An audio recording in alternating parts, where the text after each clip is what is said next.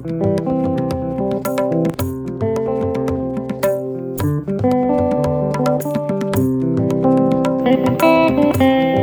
آوازوں کی ایک آواز، ریختہ پوڈکاسٹ۔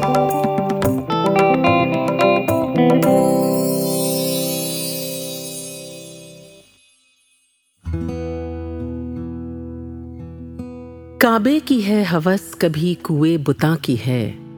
کعبے کی ہے ہوس، کبھی کوئے بتا کی ہے، مجھ کو خبر نہیں میری مٹی کہاں کی ہے۔ سن کر میرا فسان آئے غم، اس نے یہ کہا، ہو جائے جھوٹ سچ، یہی خوبی بیاں کی ہے۔ اردو ہے جس کا نام ہم ہی جانتے ہیں داغ۔ اردو ہے جس کا نام ہم ہی جانتے ہیں داغ، ہندوستان میں دھوم ہماری زباں کی ہے۔ دوستو، آداب۔ اردو شاعری اور ہندوستانی تہذیب سے محبت کرنے والوں کے لیے ریختہ کی اس بے حد خاص پیشکش ریختہ پوڈ کاسٹ میں آپ کا استقبال ہے۔ میں ہوں آپ کی ہوسٹ انامکا اور آج کا ایپیسوڈ ہے داغ کا زندگی نامہ۔ داغ دہلوی کی پیدائش دلی کے لال چوک میں ہوئی تھی۔ داغ کے والد شمس الدین احمد پنجاب میں ایک چھوٹی سی ریاست فیروز پور جھرکا کے ولی تھے۔ داغ جب محض چار سال کے تھے، تبھی ان کے والد کو ایک انگریزی سول سروینٹ ولیم فریزر کے قتل کے جرم میں پھانسی دے دی گئی۔ اس دوران داغ اپنی خالہ کے یہاں رہے۔ گیارہ سال کی عمر ہوتے ہوتے داغ عربی وغیرہ سے واقف ہو چکے تھے۔ شاعری میں انہیں سینکڑوں اشعار یاد ہو گئے تھے۔ وہ مصروں پر گرہ بھی لگانے لگے تھے۔ بھویں تنتی ہے خنجر ہاتھ میں ہے تن کے بیٹھے ہیں۔ بھویں تنتی ہیں خنجر ہاتھ میں ہے تن کے بیٹھے ہیں۔ کسی سے آج بگڑی ہے کہ وہ یوں بن کے بیٹھے ہیں۔ الہی کیوں نہیں اٹھتی قیامت ماجرا کیا ہے؟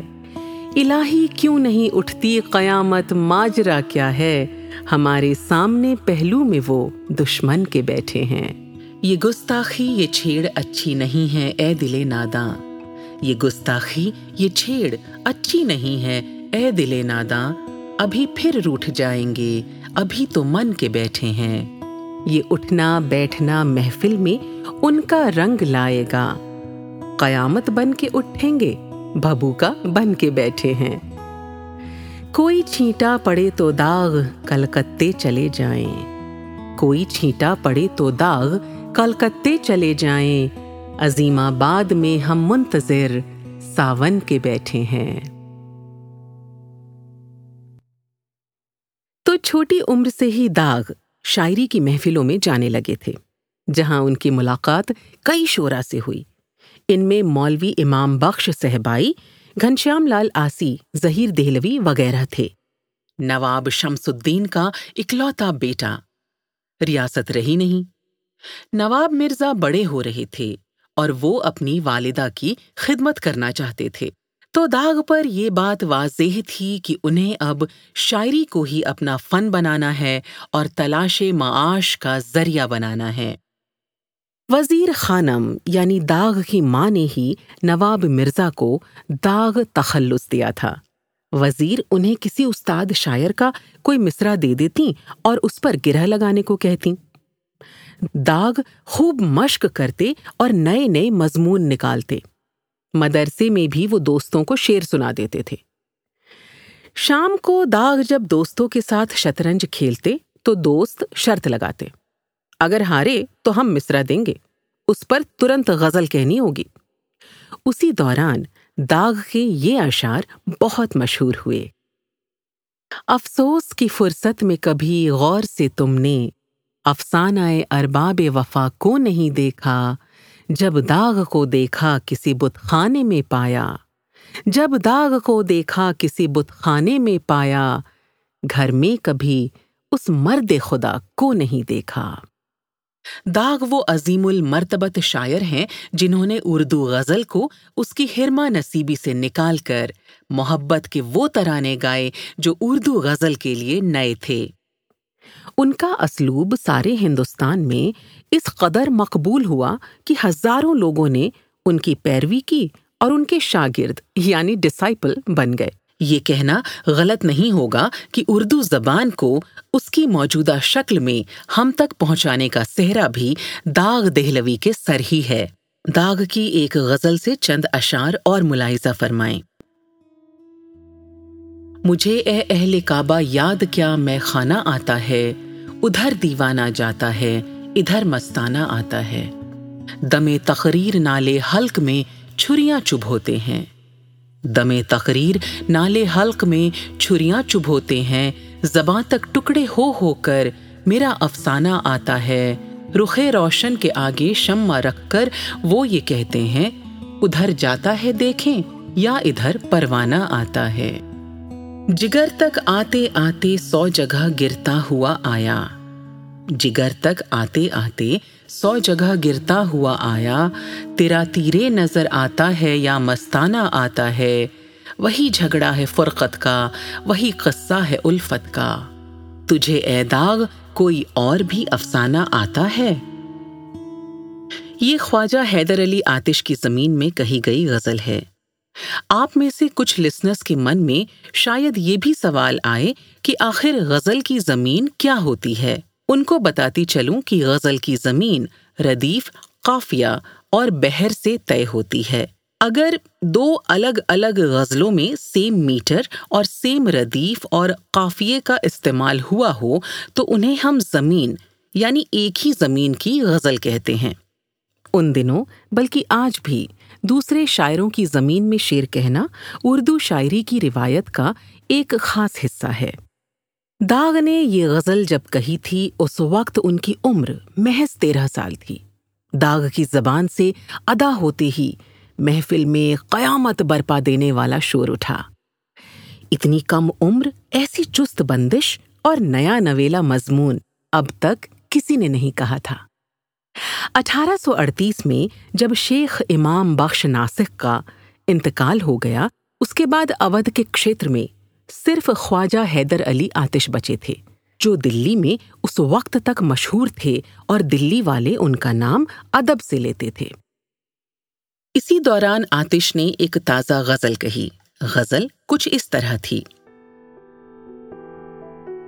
مگر اس کو فریب نرگ سے مستانہ آتا ہے، الٹتی ہیں صفیں گردش میں جب پیمانہ آتا ہے۔ خوشی سے اپنی رسوائی گوارا ہو نہیں سکتی۔ گریباں پھاڑتا ہے تنگ جب دیوانہ آتا ہے۔ فراق یار میں دل پر نہیں معلوم کیا گزری۔ فراق یار میں دل پر نہیں معلوم کیا گزری۔ جو اشک آنکھوں میں آتا ہے سو بے تابانہ آتا ہے۔ جب آتش کی یہ غزل دلی پہنچی تو شاعروں نے اسے ہاتھوں ہاتھ لیا۔ اس غزل کی زمین پر الگ الگ شاعروں نے غزلیں کہیں۔ لیکن اس پر داغ نے جو شعر کہے، وہ پورے شہر میں مشہور ہو گئے۔ کہا جاتا ہے کہ جس طرح میر کے شعر لوگوں کی زبان پر تھے، اسی طرح داغ کے شعر بھی لوگ گلی محلوں میں گاتے پھرتے تھے۔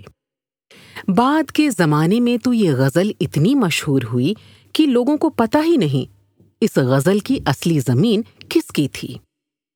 آج جو بھی شاعری سننے، پڑھنے کا شوق رکھتے ہیں ان میں شاید ہی کوئی ایسا ہو جو داغ دہلوی سے واقف نہ ہو۔